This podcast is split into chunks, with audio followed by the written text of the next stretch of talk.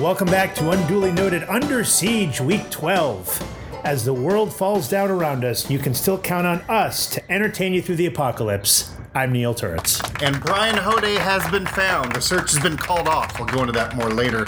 Uh, this is Yeah, Ryan guess Beeman. so. Um, this week we are going to be talking about The Banker, Cobra Kai, Superman, Tom Cruise in outer space. But first, Set in the dazzling world of the LA music scene comes the story of Grace Davis, a superstar whose talent and ego have reached unbelievable heights. Maggie is Grace's overworked personal assistant who's stuck running errands, but still aspires to her childhood dream of being a music producer. When Grace's manager presents her with a choice that could alter the course of her career, Maggie and Grace come up with a plan that could change their lives forever in Nisha Ganatra's The High Note. I grew up around music. It's my whole world. If you told 12 year old me that one day I'd be working for Grace Davis, she's an icon. This woman doesn't even know your last name. She does, sometimes. Stop, stop, stop, stop. I'm not gonna tell you guys you're great if you're not great. Do it again. Damn, the girls still give me goosebumps. Well, Grace, have you thought any more about the Vegas residency? Actually, I think it's time I record a new album. I mean, that's one plan. What am I supposed to say to her? I'm just a personal assistant, but I'd love to produce your music. Let me do my job and you do yours, which is get her coffee, Kleenex, Kotex, and whatever else the hell we've been paying you to do for the last six months. I've been here for three years. You get paid? I thought you were an intern. My life is a joke! It's really bleak out there for middle aged singers. In the history of music, only five women over 40 have ever had a number one hit, and only one of them was black. I, I think the best way to start this is to mention the text message I sent to you on Friday afternoon. Do you remember? Do you know the, the message of which I speak? I don't. I don't. Refresh me. I remember you sent me Um, we were something was, talking- you were upset that, that Focus charges each twenty dollars to watch it. Which That's what it was. Yes, right. is that that I that was it? rather put out, rather put out that on pay per view, pay per view, I thought it was going to be something I on had the to- actual movie, not the twenty dollars. I had to pay twenty dollars to see this. each of us. That's more than I would for this that's- podcast. I'm sorry. That's right. The two of us spent forty dollars. Forty dollars from us. To see this movie that if we had gone to an actual multiplex and not been a member of the A list, the, the AMC A list, it would have cost us a fraction to see this movie. Right. But thank this is the first I mean the pandemic has done as as this is this is makes me as angry as anything else Well, to- regarding to- the pandemic. To be fair, before we go into it, um, this was supposed to be. This movie's intentions originally was a a very wide release, and b they Yeah. really wanted to push. Uh, uh, why am I blanking? They really wanted to push Tracee Tracee, Ellis Ross? Ross? for yeah for awards. So this this was well, okay. this was made entirely for that purpose. Well, the interesting thing is, is with this, such a dearth of movies out there, she might get some attention because I don't like this movie, I don't know. but she's very good in it. Think so? Well, here's okay. Here's my thing. All right, Yeah, very quickly. you- here's you my thing, and then I first will then you to go go first? 'Cause No, no, no. I'll dive in. Right, I'll dive in. right. I think that the chemistry between Dakota Johnson, who I do not normally like, Mm-hmm. and whose character I do not believe for a second. Oh, I got a lot on that. Um, Yeah, because never before in the history of Hollywood has an assistant had so much to say about what's going on in her boss's life. Ever. No. That's one. Yeah. Ever. Two, um, I actually like the chemistry between the two of them, and I happen to like Tracee Ellis Ross as an actress, and I think that she is actually quite good here, and I think she sings her own songs, doesn't she? Not not sure, but it, it, neither here nor there, in my opinion, as far as pulling this movie Okay. out of its hole. I mean, Ice Cube comes in. I Ice Cube. What did you say? It's, it's neither here nor there to what? It's With to, to pull this movie out of the hole it's in. Like, Oh no no no huge hole. So we're clear. Like my six word review is has genuine moments but too uneven, and I think that's a little kind because there were sometimes there were four or five times in the movie where I said, "Oh, that actually works. That's nice." The scene with Ice Cube in and Dakota Johnson where she pisses off the producer, the other guy, and he comes out and explains the way the business works. Uh-huh. That's a good scene. I think Ice he's Cube's actually good in this. I think Ice Cube the, is terrific. For one of the first times, he I mean- doesn't play Ice Cube. Do you know what I mean? Like he's playing a character. Yeah. And I thought Well, that this really showed explains- him being uh, really Yeah. showing some acting chops here. and he he explains the music industry to her. And in a and, and to give the movie credit, she actually doesn't come back with a response. She goes, "Oh, uh, I didn't know that," and he's edu- he educates her, and it's a good scene. And there are a couple of times in the movie that this kind of thing happens. But as you and I both agree over and over again, this makes us both hate the movie, a movie like this, even more because it shows flashes of actual good stuff, but can't sustain it. And not only can't sustain it, but it delves into bullshit. Now you. Um. Oh, I love that handover. That was a great uh, baton baton move. um, here's here's. Let me just go into the notes I took on her. Uh, I started off saying this movie could have been called "It Sure Is Hard to Be a Rich White Girl in Los Angeles in the Music Biz." Yes. Yes. Um, let me just say this: I know a lot of these girls. Okay, matter of fact, one of them produced one of the movies we covered last week. Uh, these are girls that come out to Los Angeles. They uh, they do well. They they get a job or something like that, but it's a job that's going to pay a certain amount. But mom and dad pay for them to live in a you know they'll buy them like this. This drove me nuts in my early 30s when friends of mine in Los Angeles all of a sudden started buying houses. And for those of you who don't know, uh, houses in Los Angeles start at one million. The houses these people are living in were probably around one five two million, and you're just like, I have the same job she does. How sh- I. how she? What is going on here? And then you find out that all their, you know, their parents bought into houses and stuff like that. Um, this one, she, she, she's going so. F- her apartment is by that. Okay, let's go over her apartment because it goes into friends territory. well, I mean, that is that is some serious outdoor space she's got. She is- that that terrace. They have a giant terrace balcony with a huge neon sign on it. Like that apartment. Plus, it's a very, very big two bedroom apartment. And just for the record, folks, her roommate that lives in this apartment with her is a heart surgeon. Is a heart surgeon. Yes. Just in case anyone Yeah. here is curious or just, you know, off the mark, assistants in Hollywood to a celebrity of that stature in a good position probably make 70K.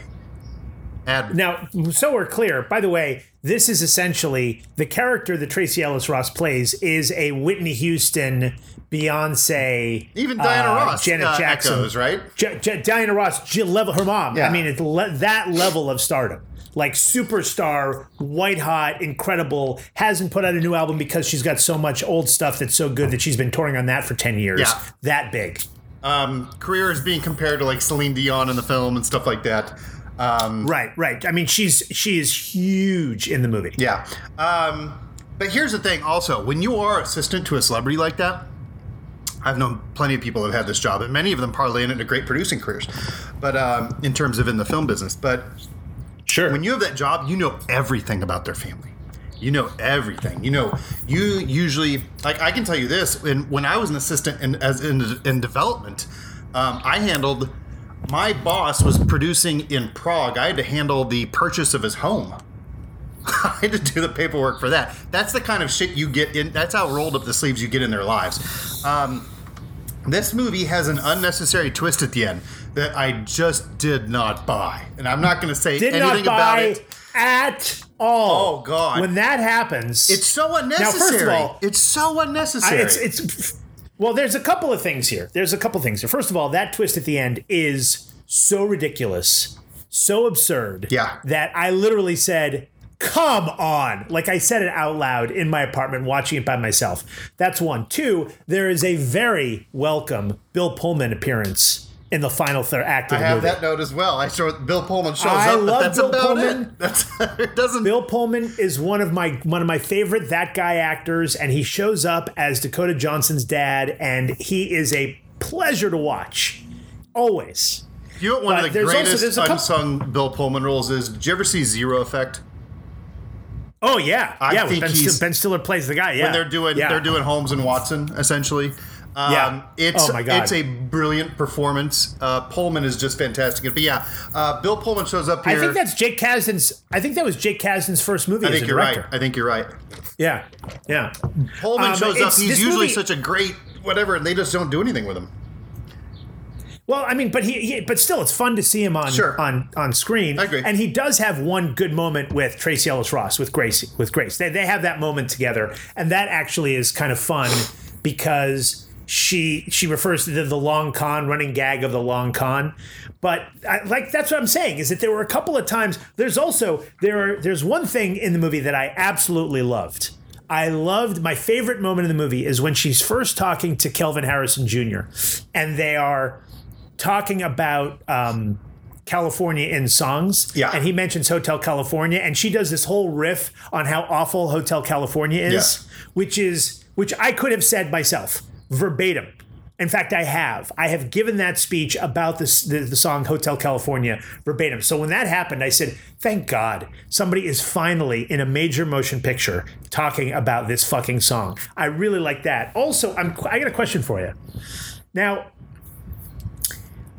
does June Di- Diane Raphael play anything other than June Diane Raphael in all of these movies and every single thing she's ever in? It's always exactly the same Here's thing. the Is it just too. me or is that the truth? You and I enjoyed a movie last year. What was the Seth Rogen politics movie? long shot, Yes. long shot, where she played that role again. and we enjoyed exactly, her in that. She played that but exact I will role. say she's Yes. wearing that role thin. I agree with you on that.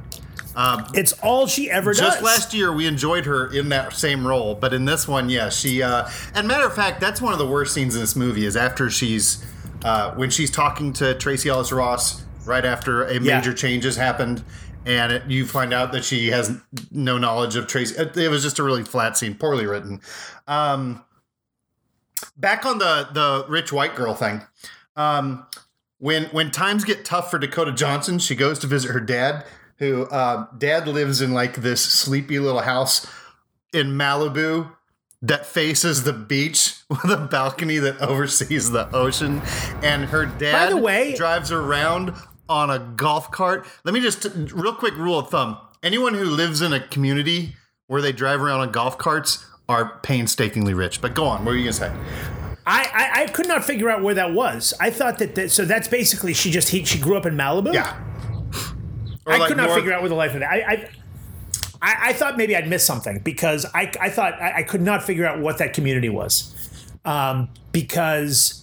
Uh, what's her name? Um, when when she shows up, when Grace shows up at the end, she says she took a helicopter.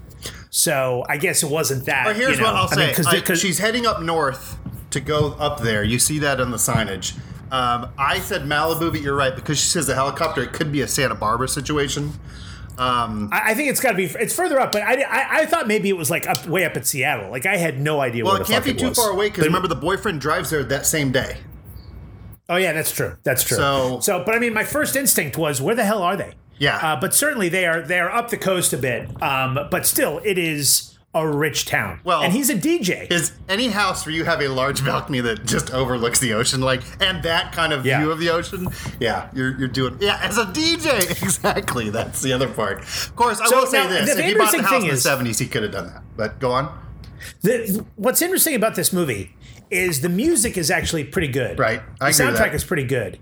Um, and if the movie was purchasable for say six ninety nine, which is a lot of the other movies we've been I knew we've this been was reviewing, come back. Uh huh. if it came back, if it's a seven dollar movie, I would say, you know what, maybe it's worth your while. But twenty fucking dollars for this Yeah. is insane. Well, and here's the deal: the Warner Brothers just got away with that with their Scoob movie last week and made a fucking bundle. So, you know, I thought they, I thought they dropped it on HBO Max. No, Scoob was a VOD. Scoob was a twenty dollar VOD. And it came in number one. It came in number one last week. It came in number two this week. But here's the deal: because Scoob cost twenty dollars, number one this week was Invisible Man, which I think was six ninety nine. Um, and then I think High Note came in third place.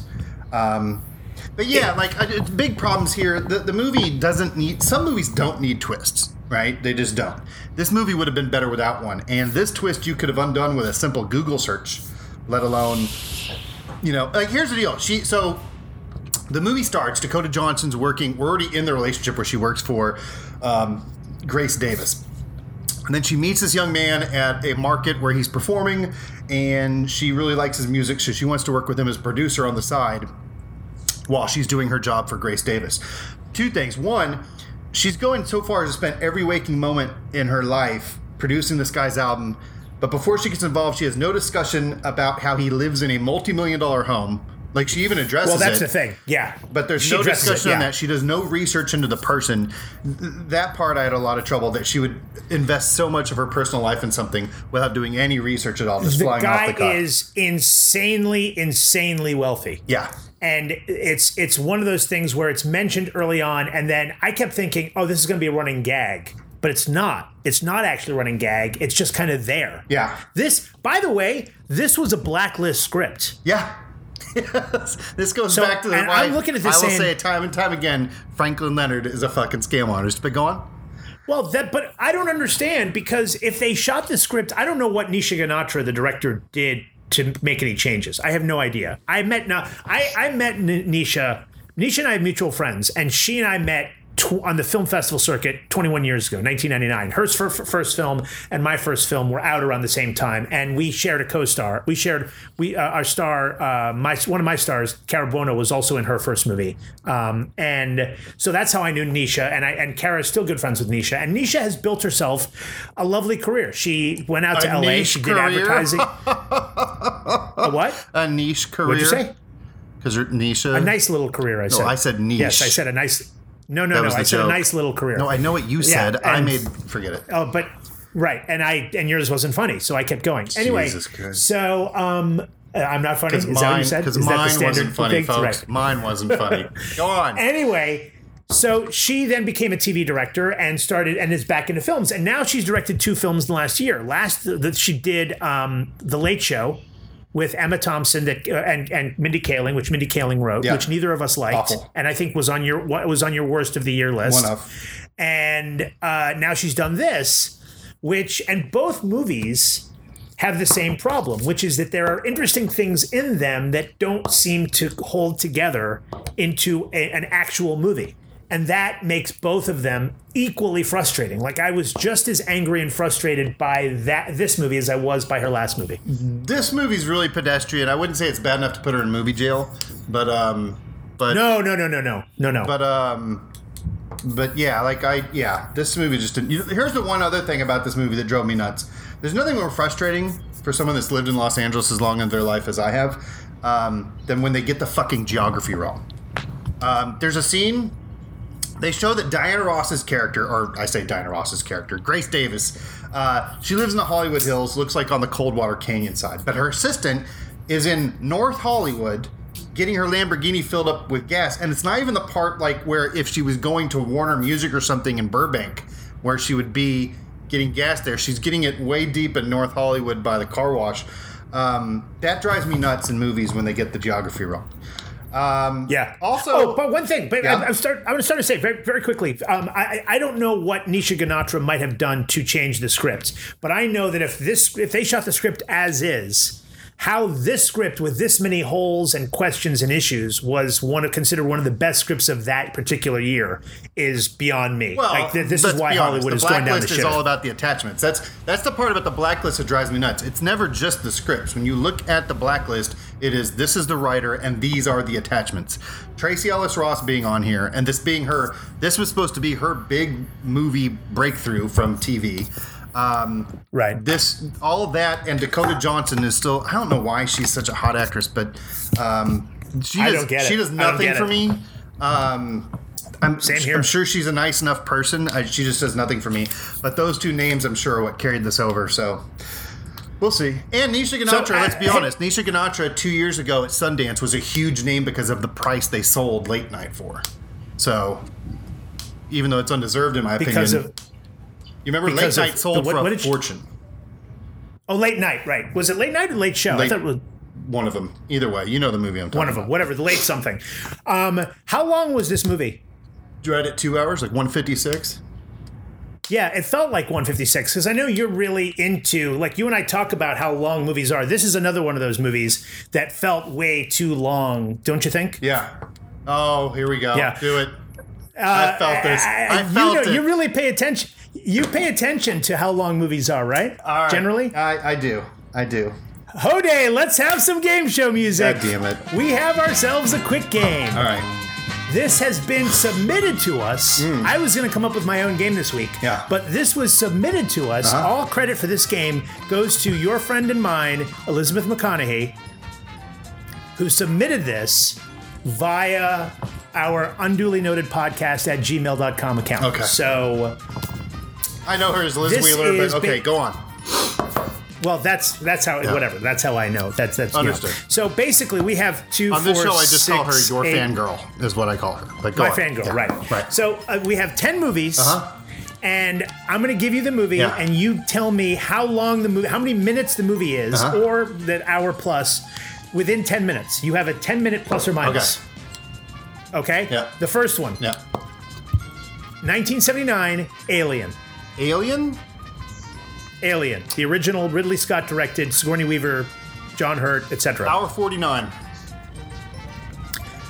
Oh, That's 109 minutes. Correct. 117 is the correct answer. So oh. within 10 minutes, All you get it. One. That's one for one. Okay. Question number two. Yeah. 1982, Fast Times at Ridgemont High. 137. So 97 minutes. Oh, 97. It's 90. Seven minutes within the range of the, the degree of difficulty, the, ra- the the plus or minus error. That is also correct. All right. Two for two. Okay. Question number three. Yeah. 1984, Terminator. Um, 110 minutes. 107 is the correct answer. Oh. The man is three for three. All right. Very good. Uh huh. Question four 1988, Rain Man. 120 minutes. Oh, 133 minutes. Oh, really? Shit. I knew it was going to be right Just over two. outside, we are at Oh, really 133 minutes. I should have known that. I was trying to. That is a shame. Okay. Perfect outing has been ruined. Uh-huh. What a crime. All right. Question five 1994, Yeah. Pulp Fiction. Pulp Fiction. Uh, I'm going to go. Uh, I'm going to say two. 236. So 120, one, 234. 100 156 minutes. 234, 154 minutes. Oh, Very good. there we go. That's correct. Nice. Okay. Almost nailed it. Now, bonus question. Yeah. Bonus question. The Pulp Fiction original cut length. Oh, no clue. I'm going to guess. Uh, I would guess uh, 100, 181 minutes. 178. Nice. That's the bonus point. All right. There you go. Well done. Okay. You are on a, you're on fire. Question six. Yeah. 1997. Okay. Titanic. Titanic. Um, I'm going to go 206 minutes. Oh, we were looking for 194. 194. Really? Just outside of the realm. Yes, three hours and 14 minutes. Wow. Okay. All right. Question seven. Was there, was there a director's cut of Titanic? No. Um, I think what we saw was the director's All cut. right, yeah. go on. Yeah. Uh, question seven. 1999. The Matrix. 126 minutes. Right on the money, 136. You just got uh, on it Wow. by the with 10 minutes. Talk you about have that. it. Boom. Okay. Co- right on the right on right on the edge. Uh-huh. Question eight, 2000, Gladiator. 126. Going again. 120, 126 minutes. Yeah. Oh, that is the first really big miss. We are looking for two hours and 35 minutes, 155 minutes. I don't like that movie. I've only seen it once. You don't like it? I'm not a Gladiator fan. Yeah, I liked it the first time. It was called Braveheart. Oh, wow. All right. Well, that's a different conversation. Okay. Question 9 Uh-huh. 2001, The Fast and the Furious. 111 minutes. Or, yeah, 111 minutes. 106 minutes. Nice. 106. That's correct. I went to the premiere of that. is- wow. Yeah. Mm-hmm. Well, la di da. And finally, question 10 from 2010 Toy Story 3.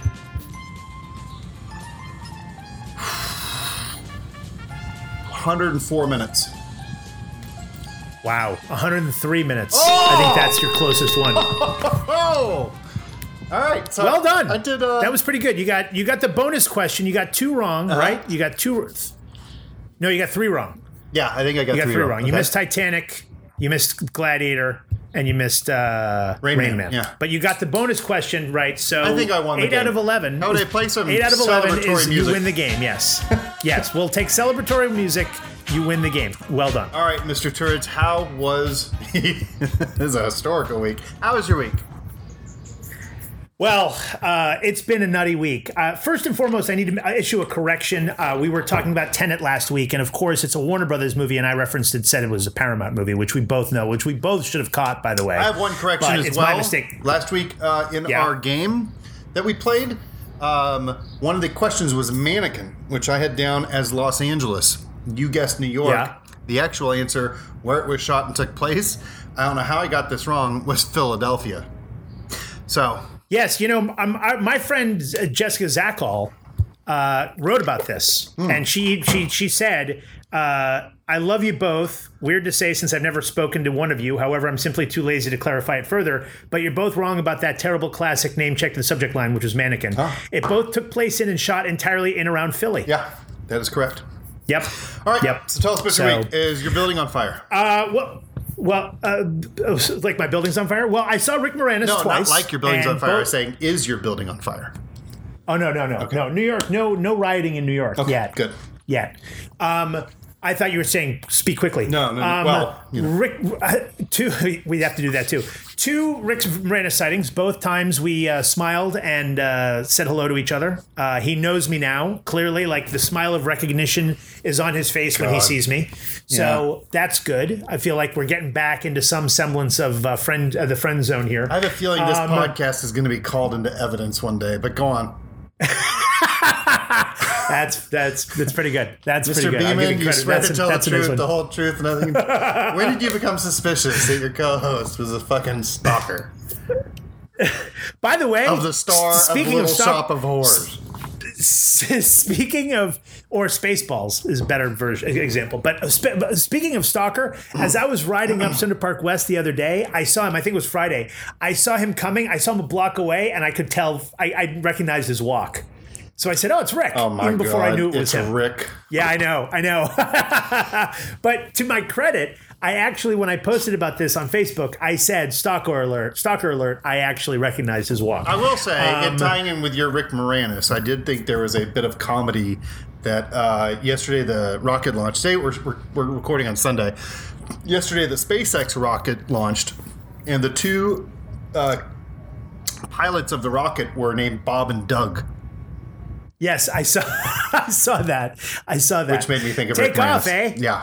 yeah. I, thought I that was actually nice. like that. Um, I have a couple of things. Like I, before we get into before we get into the headlines and the uh, and the second movie, we do need to have some TV to talk about because we didn't talk about the morning show last week. But we also have to talk about Never Have I Ever, which I watched. We have to talk about the end of Run. Uh, I want to ask if you actually got around to seeing Pose and uh, there's other stuff. But before I get into that, very, very quickly, I have to say a couple things. One, I had a, an interesting back and forth with a woman I went to college with because one of my dearest friends and who listens to podcasts, Rebecca Boston, has been uh, looking, watching movies that are high grossers or Oscar contenders. And so she was going to watch The Wife, the Glenn Close movie from a couple years ago. And this other woman we went to school with made a comment about it and said, Oh, I love this movie, blah, blah, blah. She went on and on and on. And I said, I was not a fan, but I think that she's that, that Glenn Close is terrific in it. And I thought she deserved the Oscar. Right. So the woman says, Well, why didn't you like it? And I said, Well, I didn't buy it. I had this and that and the other thing. And then she explains to she, she then proceeds to explain what the movie is about to me. In a very, you know, you have talked used the word woman splaining before. I and understand it's her not something pain that though I because you've told me once before the "I didn't buy it" excuse, which was frustrating. This you used it on um, what's it called? Gone Baby Gone. You said I didn't buy it, which drove me nuts because I love that movie. But anyway, I'm sorry. Go on. Yeah. Well, I mean, we disagree about that movie fundamentally, I, but I mean, I, I in this particular case, I said why I didn't buy it. Like I just this, it was it was poor storytelling. I understood what the movie was about. I just thought that the story was told badly. The director did a bad job. The writer did a, didn't didn't give us enough, and that Glenn Close's performance carried it through. So she explained to me this is what the movie's about, and I said I understand. I get it. I didn't like the movie. Like I got I get it. I got it when I saw it. Like you explaining it to me doesn't mean I'm going to suddenly like it. We're allowed to disagree. And she said, "Well, you were very dismissive." And I almost said, "You want really dismissive? Fuck off." I did not. I just said I don't know what you're talking about. How I'm dismissive, Everybody, but I mean it was interesting. Neil and his public relations have paid off once again. Go on. I, you know, Yeah. I'm just saying that just, you know, I mean, people, I find that you and I don't get angry at each other. we get angry at each other about other things, but we don't, no, no, no, but we don't get angry at each other about not liking a movie the other one liked. You're right. I mean, there's there's definitely not been a, a thing where you bring up the fucking Avengers movie 14 times in this podcast. That hasn't Well, permeated. but that doesn't, that's not angry. That's, that's not angry. That's just pushing your buttons. Oh. That's uh. different. It's like when you did the same thing with the, to me about the Sisters Brothers. So, I mean, it's, you know, there are Oh, movies that we God. disagree Everyone about. who's listening to this podcast, I want you to count how many times he's brought up the fucking Endgame thing and how many times I've mentioned Sisters Brothers. Oh, I'm not. I'm not saying there's a comparison the number of times. Okay. I've totally done it Yes. way, way more Thank times you. than you Okay. have. All right. But there's a difference between giving each other a hard time, which Right. is part of the appeal of the podcast on the just in general, and us actually getting angrier at, at each other for a, a disagreement. Okay. is my point. Sure. When when have you and I ever gotten when have when have uh, I- you ever gotten angry at me or vice versa? I like to think that I one- exercise a great amount of patience and that, that some of these other people do not have that capacity. That's my take on it. Okay, that's that's that's fair, right. and I likewise. Ex- I likewise, you know, ex- you know, carry Yeah. carry a fair amount of patience mm-hmm. into this endeavor. That's what it is. But it was interesting to me that she was so pedantic to me and so condescending, and I was like, I just don't even have the, you know, I don't have the, the wherewithal for this, for this. But I mean, the, oh, and one one more thing before we get into the TV thing is that I have good news and bad news for people. Mm. Well, good good news for me, bad news for the listeners. Um, I don't know that I'll be going on any bad dates for the for for a while because I had a really I've been hanging out with somebody You've and kind it seems to be going pretty you've well. kind of traded dates for this Moranis thing. So, you know, as long as as long as One- I, we have something that you know that's fine with me. As long as I don't have to. I, are we tune- talked. She and I talked tune about. into this pod. Here's the deal. Here's the pie chart. People tune in. There's about 25% that really want to know we care about movies. There's about Okay. 30% that like the headlines maybe are entertaining. The rest of it is awkward interactions with you and ladies of New York, Rick Moranis. um, this lady who had the different opinion with you on this thing. That's that's Okay. our bread and butter. Well, well, I'll tell you what then. No worries about that going away anytime Well, I was soon say, because you're even if I start dating, even if I'm wallet or something, there's going to be something every week. I, I have no doubt. I'm, yeah, there's always something. I'm not I mean, look, let's face it. Let's face it. I am essentially the less the, the lesser known, uh, not nearly as wealthy, and much more with a, a, a younger version of Larry David.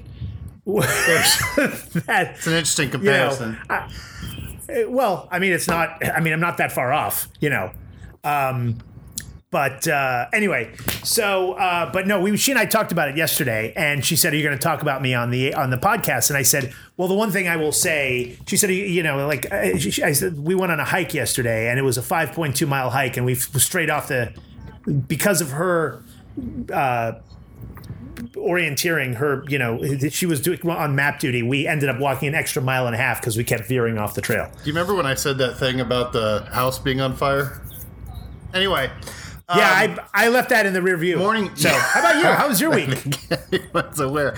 Um, what was I going to say? Uh, so your fangirl, she sent me a message on Facebook, and it says, "OMG." I am now on episode nine of the morning show.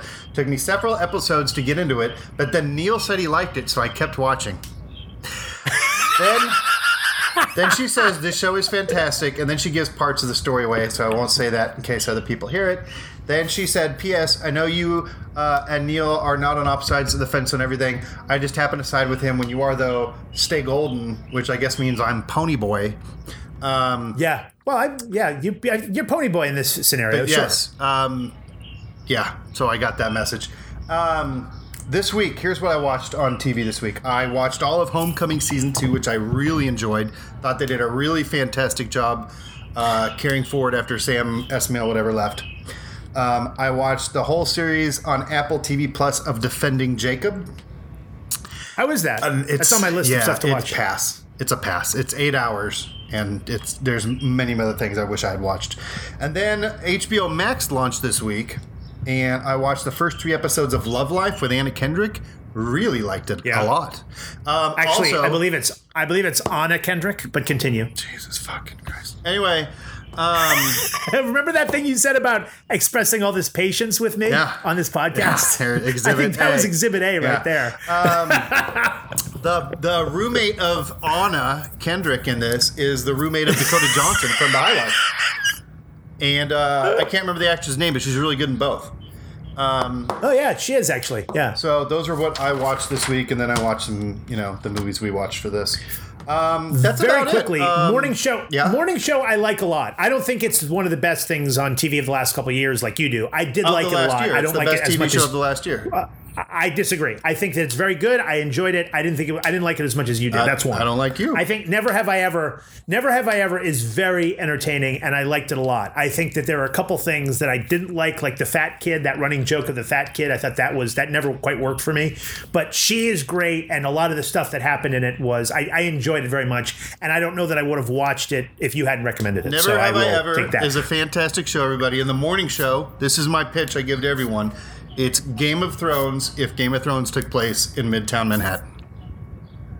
So also, uh, I, I'm begging you to watch the first season of Pose so we can talk about it next week. But let's take just a brief moment to talk about how maybe one of the worst shows of the year, certainly the most disappointing show of the year, is Run on HBO. Oh God, it's horrible. I, I discussed this. It I don't know if you saw on Facebook. I had a discussion with Daniel Waters about it, the writer of Heather's. Is it buddy? Oh no, I didn't. No. Um, oh no, I did. I know that you saw something, and I think that he was one. I- He he had a couple things about it. I didn't get too deep into it because I knew you and I were going to talk about. Neither it, one of us. I didn't yeah. want to. What a non-payoff for the whole show. You just keep thinking something's going to twist here, something's going to happen. There's got to be something with this guy that lived in the farmhouse. There's got to be something that pans out here. Nothing pans out. Nothing. It adds up to It's, nothing. it's a big nothing. It's it's it's seven it's seven episodes, half an hour each, and I felt like it was one gigantic three and a half hour waste It's of my time. nothing burger. The good thing about it is it's Yep. seven 30 minute episodes, so it's not going to ruin everything. But yeah, uh, really surprised Phoebe Waller Bridge was involved at all. Um, they already said that if they do a season two, she won't be involved. So I can only imagine if the, the Yeah. the quality level goes down. But yeah, big pass on me. Anything interesting happened to you this week other than watching TV and movies? I watched Los Angeles burn to the ground last night till five in the morning. yeah. Um, yeah. I had a busy week for work uh, that went very well. It was very fruitful for me.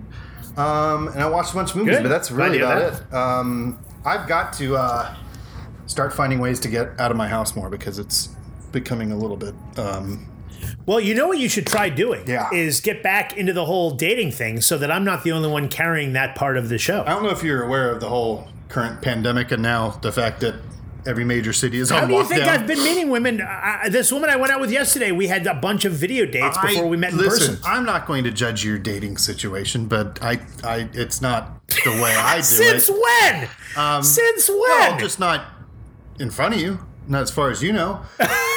that's that's one of the things we talk about every week. Ode, I need some headlines music because we are running low on time. Wow, this is a fantastic Uh-huh. segue. Headlines. Throwing that out there and then just boogieing away from it into So headlines. Neil Turitz, fantastic. um, Pixar has just released a short called Out, which features their first gay main character ever. I think it's great. I do too. I was gonna say, remember we covered It's about the- time. There was the cartoon, the with the cartoon character where the teacher got married. Remember? There's the gay marriage, and we covered it. Arthur, I think, is the show. We covered it on this podcast. oh yeah, yeah, yeah, yeah, yeah. That sounds Um, right. Yeah, yeah, so I was yeah. I gonna think say, that's true. I yeah. like that this is becoming more mainstream. I think we're moving in the right direction as a society. I think this is pretty cool that Pixar, a very big company, you know, Disney helmed, uh, is moving in this direction. So I think that's a pretty cool thing. Number two, It's Always Sunny in I concur. Philadelphia has been renewed for a record breaking 15th season. Neil Turitz does not watch this show. I do not. I will tell you though, I, I'm a fan of It's Always Sunny, but I will tell you, much like Friends, which I'm also a fan of, the last like three seasons uh, are kind of spinning their wheels. I get that FX, this is one of the shows that built FX, to be totally honest. Like when FX launched, this is one of their first shows and it's carried the network. So I get that they would let them go as long as they want to go, but I will say it's diminishing returns at this point. But congratulations for them; they deserve it. It's a very talented group. Number three, Scott. I have I yeah. I tried to watch I tried to watch the show the first season, and I've maybe watched a chunk of the first season, and maybe a couple episodes here and there in episodes in seasons two and three. At some point, I just said, I just this does this I just don't get Yeah, it. This show doesn't do anything for me at all. neither does your fangirl. So, Scott Derrickson is set to direct the Labyrinth sequel. Um, I, I don't understand when they take these movies from like the mid 80s and they're like, let's do a sequel. It's 40 years later. I, like, I, what's the fucking this, point? this is something that you and I talk. This is something that you and I talk about on occasion, and we tend to have the same general opinion about it, which is, you know, what is it about? Is Labyrinth that big a thing for the, No. for young people now that they can capitalize on it? Like, Labyrinth have, is a- young people? It's not even a good movie. Labyrinth is a weird little movie. No, it's not. And uh, everyone With has young Jennifer Connelly and David Bowie. David Bowie's in it. We all love David Bowie. We all love Jennifer Connelly. Every growing boy in the '80s loved Jennifer Connelly because she was definitely one of those Sure. uh, crutches to get through adolescence. Um, and I'll leave it at that. But uh, no, the movie's not Yep. a good movie. It's it's a pretty bad movie. And at the end, there's actually David Bowie going on that like MC Escher staircase, singing that really creepy song to be singing to a little girl. Um, but anyway, yeah, it's all it's very bizarre. I, I'm I'm not very excited about that, but that has been announced this week. Next up, David Ayer. Uh, is going to be doing a director's cut of Suicide Squad for HBO Max, just like the Justice League project. So apparently, my manager my manager Ford Gilmore said when the Justice League uh, when the Zack Snyder cut was announced he said next up totally joking next up the Ayers cut of Suicide Squad and then a couple days later it came out that this was actually happening and he said I'm really sorry guys I swear I was only kidding Here's the thing on that one, I will say. Jared Leto was very public about how he was on the set for months. And there was all this stuff he did with the Joker character that it was not because in the movie, the Joker's a very cameo role, right? It's not a thing. Yeah. And he says, according to him, and I, I will, well, I never read a script for it or anything like that, but um, he says that what he did was a major role in the film and that they basically cut it all out. So I'm curious to see if we're going to get some of the because Jared Leto said like he really put a ton into it, um, and I know there was all kinds of stories about him pulling pranks and stuff on the set, which for a cameo role wouldn't have been a, a real thing. But um, I'm Right. curious to see if there is anything of that from it. I, I will say the movie was pretty awful, but I also think it's kind of funny that everyone now that did a bad DC movie can do a new cut on HBO Max. Um, But I actually, I actually think that what's interesting is, well, HBO Max, which launched this week, and I know that we're going to talk about it, and I already love HBO Max because I got a chance to see On the Record, which you and I both saw, yeah. Uh, and which we will be reviewing not next week but the week after, right? Uh, I'm not. We'll get into it later. We'll get, we will review it, so we're not going to talk about it now. But um, but it's it's uh, but I, I I already I've been scoping through and seeing the movies that they have on there, and there's some great stuff. But I mean, I don't know that you're going to see a lot of other DC movies doing this kind of thing. I think that just because you have these two very specific, controversial uh, examples. Oh, I was. I think it I'm begins and ends with that. I don't think. I don't think there's anything else to do. Uh, but speaking of HBO Max, which is the next topic, um, I really dig it. I think the user interface is great. There's no deeper bench for films on any streaming service than HBO Max. Yep. It is when you dive into the TCM, they have the entire Criterion collection. Um, it's really, it's really something special if you're a big film person like you and I. Yeah, I've been spending time just scrolling through to see what movies they have, and it's incredible. Yeah, it's You can watch Casablanca anytime you want. Boom. Someone said too, like I read something. I think it was Drew McWeeny. and He was like, "It's still really hard to find stuff." I'm like, dude, if you put, because I, I want to say they put like over 2,000, 3,000 movies on there. I'm like, your your interface is only going to be able to hold so many movies. Like you're not going to be able to see 2,000 movies on one screen to choose from. Like that's just going to be part of having a deep library. But I think as as well as it can be uh, easy to navigate, I think they did a great job with it. I'm I'm impressed. Um, I'm really impressed to see what some of their. I really liked, like we talked about, um, Love Life, the Anna Kendrick show, and uh, I like to see some more of the stuff that they're Well going to bring on that end. Um, speaking of DC, so we can jump into it. Henry Cavill announced this week to be returning as Superman, not necessarily in a Superman standalone film again, but kind of as a team up, the way they've kind of used Hulk in the Marvel universe. I never thought Henry Cavill was the problem with Superman. I, I think that the Nope. the well, movies I themselves. actually like this a lot. Yeah, I'm happy. I like with this a lot. I think that Henry Cavill is actually quite a good Superman. I agree. I completely agree. I think he's got a lot of charisma. Loved him in Mission Impossible. I think, I yeah, I think that Henry Cavill is a very, very talented guy. I like him on screen. Uh, even in the boring The Man from Uncle, I thought he was good in it. I think he's a I very good Man from Superman. Ugh, But I was bored to tears. by clearly that movie. Liz will But I mean, but So go on. but he but he is really he's fun to watch as Superman. Like he's got that charm. I do- I think so, and too. I really am. Ex- I'm I'm very glad to see that he's going to be returning. And I would not. I, there's going to be another Superman movie. There absolutely Maybe is. down the road, And, but and I, if he's I know they're going to put him in Shazam. I think that's a you know we, they had that cliffhanger at the end. Um, yeah, they're they're going to put him in stuff. But yeah, I was going to say once they build that back up and get some other people involved, I bet you they're going to do another Superman. But he needs he needs another shot with a different director at the helm. He he just I, to me he brought too much to the table, and you can't just let him go I like agree. that. So next, I up, agree. Totally um, agree. We told you already about Tom Cruise doing his movie in outer space. Doug Lamont has been revealed to be the director that's been putting this together with him. Uh, he will be joining on that adventure, so that's still moving forward with a lot of speed. Um, I, I I thought it was. Wait a second. Yeah? I thought the director was Doug Liman. It's Doug Lamont. First of all, I, I believe it to be Doug Lamont, so I'm going to stay with that. Fuckface. But anyway, Fuckface. Wow. you know what? Rick Moranis hates you, all right? Uh, Almost as much as you hate yourself. But anyway, uh, I will say this this is the movie I'm most excited about for the next five years. And I, and I know nothing Well, about no it. shit. It's Tom. Well, no shit. It's Tom Cruise in space. Yeah. How can you not be excited I was for going it? to say it's pretty awesome. Um, and actually, and and the two of them have worked very well together before. They I- did Edge of uh, Tomorrow Edge is of Tomorrow. fantastic. Edge of Tomorrow is Is fantastic. fantastic. Is, a, is it is it is a truly fantastic movie. Totally yes. agree. Yes, absolutely. You know what is amazing though when you think about it? That I remember in film school watching Swingers the first time, and it's such a um, I don't want to say junky shot, but you know what I mean. Like they they shot everything guerrilla style and everything. Like it's a very um, very guerrilla shot movie. You know what I mean? And to think that the guy who Well- did, did that movie is now going into outer space with Tom Cruise. It's kind of amazing. Well, basically, you know what happened with that movie is that Jon Favreau directed the actors, and Doug Liman did all the camera Yeah, stuff. I. I, mean, it, Doug Liman didn't direct, didn't have have any interaction with the actors at all, apparently. And I know this because I worked with one of the actors in the movie in my first movie, and I asked him about it, and I said, "What would Doug tell you?" And he just he would look at us and he would just say, "Ask Jon." Favreau directed all directed that movie. Next up, Apple to team with Paramount on the uh, Scorsese, De Niro, DiCaprio drama Killers of the Flower Moon. Uh, Paramount originally was going to finance this whole movie and do it themselves. Um, Paramount's made some bizarre choices, to say the least, in the last couple of years Yeah. since uh, Gianopulos took over. Um, Apple came in and fit the bill. Uh, not sure how it's all getting shook out, but a De Niro DiCaprio team up with Martin Scorsese directing sounds pretty good.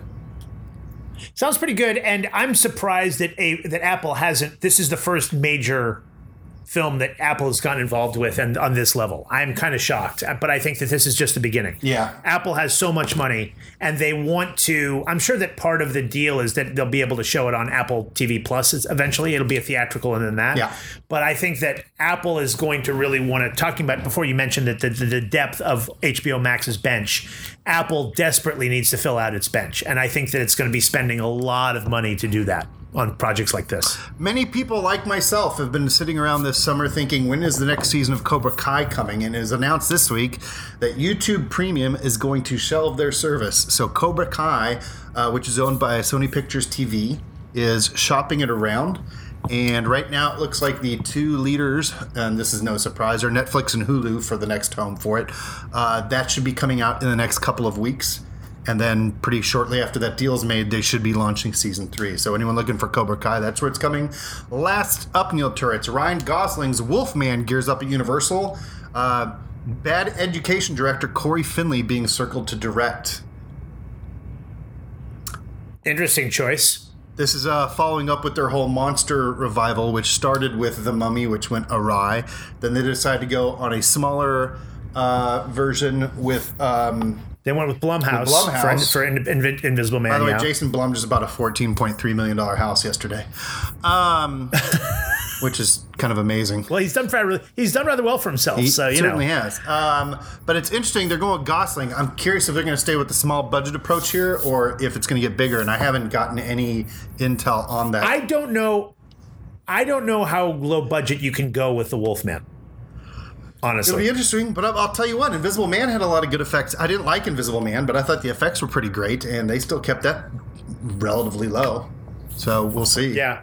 Um, I liked Invisible Man. Uh, I I know you did. yeah. So um, that's our headlines, everybody. You ready to move into our big finale?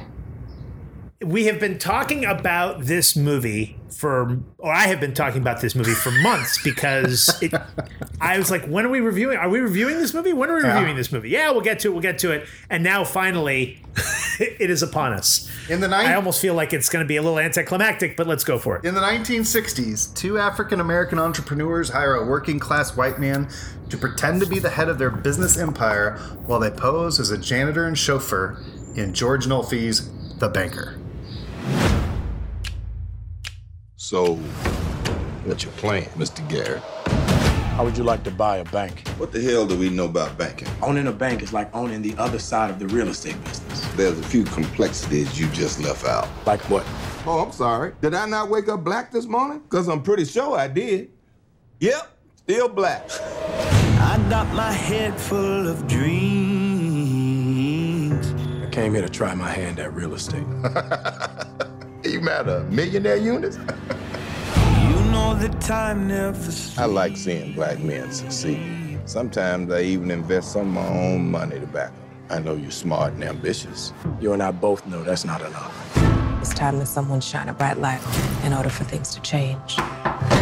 You starting to buy real estate in white-only neighborhoods? keep one eye open like Think about all the good we can do for the community. Taking it to the man. That's exactly what we're gonna do.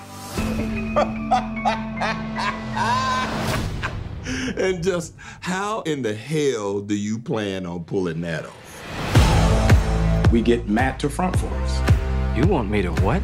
Be us to the rest of the world. We can't set foot in the bank unless we the help. Should have took limo driver when you had the chance. I don't know anything about banking. I don't know how to buy a bank. We'll teach you everything you need to know. You gotta learn how to talk to rich white folks like you one of them. And you can't fake a golf game. Now, let's start with the fact that the cast is is spectacular. I would agree with that. This the, across the board, Yeah. everybody in it is great. Um, it is. You know what else this movie gets right? This movie gets geography of Los Angeles correct because I lived in downtown Los Hey, Angeles. there you go. And the buildings and the Yeah, neighborhoods see, I go go. to, all accurate. This movie is plotted out in the most straightforward, formulaic manner possible. There is nothing. I mean, it's perfectly entertaining. My six word review is entertaining, if completely formulaic historical drama. It is, you know, I mean, the leads carry it. The story is, you know, fine, but it is totally 100% by the numbers. Um, I would agree with you. Yeah, this is a pretty formulaically done film, and that's not bad, so to speak. Um, I kind of wish they'd put a little more mustard on the hot dog, but um, it is pretty formulaic. What I will say, I like that metaphor. You're you're definitely dead on. The cast is great, and in particular, I want to single out Sam Jackson as a lot of roles. When Sam Jackson like had his moment in the mid '90s, um, everyone loved him in everything he was in because he brought so much damn charisma. Then eventually, he almost seemed to be the paycheck guy because he was just in everything. This is the Sam Jackson we all loved. This is the classic charisma Yes. Sam Jackson. Um, he definitely showed up for this role. He's just fantastic in it. He has a very it's uh, it's weird to describe the chemistry between him and Mackie. It's a very uh, it's not uncomfortable, but like there's they definitely need and depend on each other. Um, there's a weird thing of But there's a, there's a temp- mistrust. there's a tempestuous Yeah, stuff. you know what I mean? to exactly. I mean, but it works. Yeah. It works perfectly. Um, Mackie, They, they kind of they don't like each other, but they need each other. right? Essentially, is and, what it comes down to. That grows Yeah. into respect and and admiration and, and a friendship, a true friendship. But um, I thought it was great. Um, the the only complaint I kind of had is they jump into the concept of using the white guy kind of really quickly, and I was kind of hoping there'd be something that they showed that inspired that, but it didn't really matter to me. Um, it's a really interesting story. Um, this this movie kind of got undone a little bit upon release because of all the backstory, but the backstory really has nothing to do with the movie. They the the wife that that Mackie's character has in the film. Um, Nia Long, she played, played by Nia Long. Yeah, I guess in real life, during the midpoint of this movie's story, she divorced him and he married another lady. That lady is very upset that she's not in the film. Um, and there's also an accusation that Mackie, not his character, but his character's real life son, had molested his half sisters and and I'm not Yeah. trying to say that. I'm literally trying to think it in my head. I'm not trying to minimize it by any means. It's something like it was something like that. It was something like And that, he and was- that's what the, that's basically it was tabled. Yeah, And the son had the rights to the movie, so he was uh, attached, I guess, as executive producer. They had a lot of problems with that. Um, nothing has been changed with the movie other than they didn't premiere it at the AFI Fest. Um, so I don't know where all that stands. Essentially, I will say that a lot of times when you're doing historical things, you're going to make some changes that aren't going to be, you know, you have to fit the movie into a two-hour bracket. Uh, you can't just throw every single character in a person's life into the movie. Um, right. So I, I still thought this this is thumbs up for me. I really enjoyed this movie a lot more than I thought I would, and um, and just for the performance you enjoyed alone. it more than I did. Yeah, you enjoyed it. Oh, by the way, Nicholas Hoult plays the white guy. Nicholas Hoult's That should be said. fantastic in this too. Yeah, and he's terrific in it. I mean, he, he's really. I mean, I I- don't know that I've ever seen him in anything where I don't like him, and we've talked about him on this podcast quite a bit. I uh, I just I, I think the movie's fine. I mean, I don't. I, I give it a thumbs up, but not as nearly as enthusiastically as you do because it was so formulaic for me. Because it was just you. Th- th- I was not surprised even remotely by any of it. Well, it doesn't blow You know, everything I, that was. I wouldn't say it's like mind blowing, but this is a two hour movie. And I never at any point felt like it was slow or anything like that. I will agree with you, completely formulaic. I knew you know where it's going the whole time. But I thought that the the characters the the actors in this and actresses all shined, and I thought that carried it two hours. that worth it alone. Like the story is fine, the acting alone is worth seeing it. Totally agree. And if you have Apple TV Plus, then it's it's you know it's a nice movie to watch. Right. You know, especially as as the pandemic continues. We're going to start opening up, but still, I mean, how much opening up are we really doing?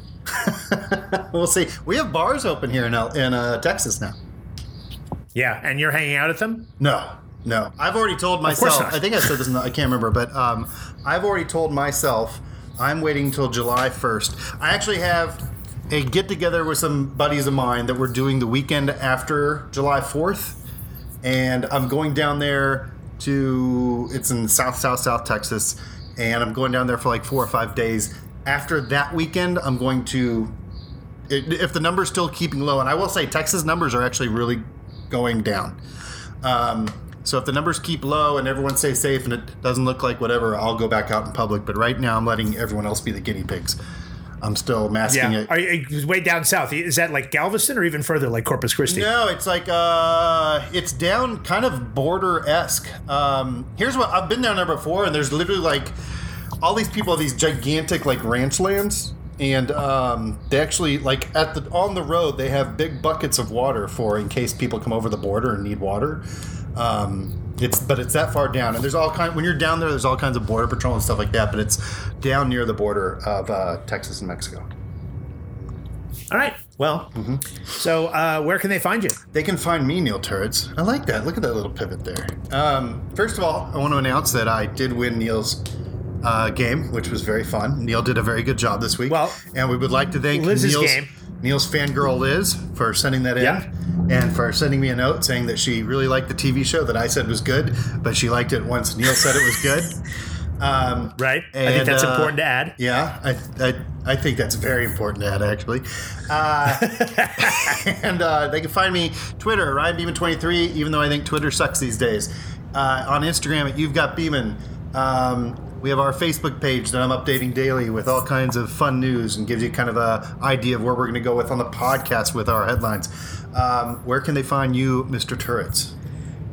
Uh, I continue to be on Instagram, uh, not as Ryan would have you think at at fuckface, but rather at number six word reviews. Six word reviews, number six. I would like to defend reviews. the word fuckface. I've always been a fan, will always be a fan, but go on. I think is that one word or is it two? You know what's sad? I feel like what's it's two sad words. is this. We can't name the episode fuckface, but if we could.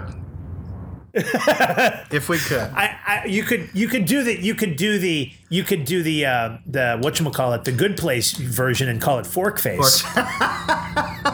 You know what's funny is that the Good Place pulled that off for what was it, three seasons, four seasons, whatever it was, Four seasons. and it never got old. Surprisingly enough, that It never, never got, old. old. More than Yeah. Mother Forker. Yeah, it's uh, yeah. It was always Um, fantastic. It uh, always Facebook. played funny. You always knew what they meant. It was great. Always played. I never, never didn't work. Completely agree. Um, Facebook. I'm on Six Word Reviews, spelled out S I X Six Word Reviews. You can email to us at unduly noted podcast at gmail.com. Oh, I didn't tell the Hode we story. Did ha- Hold on, time out. Let me give one minute of this.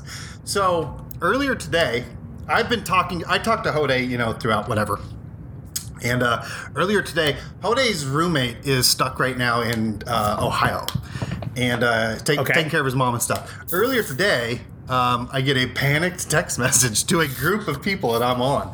Of does anyone know what's happened to Hode? Hode and his Hode's girlfriend Katie uh, are are missing, and we haven't talked to them since Thursday. Does anyone know where they are? So I start calling. I'm calling Hode. I'm calling Hode's girlfriend Katie, and uh, it's going to voicemail and all this stuff. And his roommate has got me a little. I'm like, what's because you know all this stuff. In case anyone doesn't know, we're recording on Sunday. Uh, the last two nights in Los Angeles, that entire city's burned to the ground pretty much. Um, so I was a little bit nervous, and so there's like a two-hour panic of looking online, trying to do research, trying to hunt down Brian Hode, and uh, that turns out we got a text probably about 30 minutes before we started recording today that in fact Hode and his girlfriend have gone camping. And I will say, if there was ever a weekend. If there was ever a weekend to pick to go camping and get the fuck out of Los Angeles, Hode picked the right one. So, Oh, Hode, Wow. Oh, Hode, we're very glad to hear that our producer is alive and safe and camping. Yes, I had no idea of any of this. Yeah. I had no This idea all of any of happened this, today. but I'm very all glad happened hear- today. Yeah. Like, yeah. That's that's very funny. So um, we did actually get into a little bit of the view, the listener mail, but we still solicit more. And I know several of you have reached out and said, "Oh, I'm going to try to write something this week," and none of you did. So you know, uh, one in particular, a special listener in North Carolina, friend of our podcast. You know who you are. I'm not actually going to say your name, but you know who I'm talking about. I you threatened to write in, and you should. Um, and also, you can tweet to us at unduly noted PC. Um, thanks to Hode, who I did not know was missing, but I'm glad is found. Thanks to uh, Joe Saba and uh, Stuart Winter at Video Helper uh, for our intro and exit music. Sorry we're a little long this week, but we were having too much fun. But thank you for listening as always. We're actually, Uh, we're actually until next week, when- we're actually pretty good on time. Thanks to Steve Bodecker, who wrote a very kind email about enjoying last week's episode. Yeah. Um, and thanks again. Thank tell your friends. We're you know getting more thanks to all people you listening. people in Los Angeles. Mike Flavin, that Beaver Tooth fuck, is still not responded to us or gotten in touch with us. So any of you, you know, I'm glad you mentioned that. you I was curious. I meant to say something about Mike. uh, we'd really like to bring Friends him on of the Flavin podcast. should have really dropped the have really Yeah. dropped the ball here. Like I don't know any of you, I don't but I gotta say you've dropped busy the ball. for the last two weeks having some dentist saw down his teeth, but uh, we'd really like to talk to him and uh, really, you know, Wow. kind of discuss. I gotta see a picture of this guy, this this this bucktooth genius. I don't know because the the way you describe him, I mean, it's Jesus. Hey, it's well, everyone, anyway, it's not just Neil making friends at the speed of light. I'm also on the same. yeah, so well, he's the one who called you. He called you a dipshit, didn't he he? did. He certainly did. Yeah. Yeah. Right. Uh-huh. Which is which I which which which which rubbed me the wrong way just because I thought I'm the only one who's allowed to call you a Oh, dipshit. then there's that. But with that in mind, with that in mind, uh, we'll be back next week with more entertaining stuff for week 13 of Under Siege. Uh, stay safe out there. Jesus Christ, please stay safe Yep. and stay healthy. And thanks for listening. And until next time, he is Ryan and I'm Neil, and this has been Unduly Noted. Drive fast and take chances. We'll see you next week.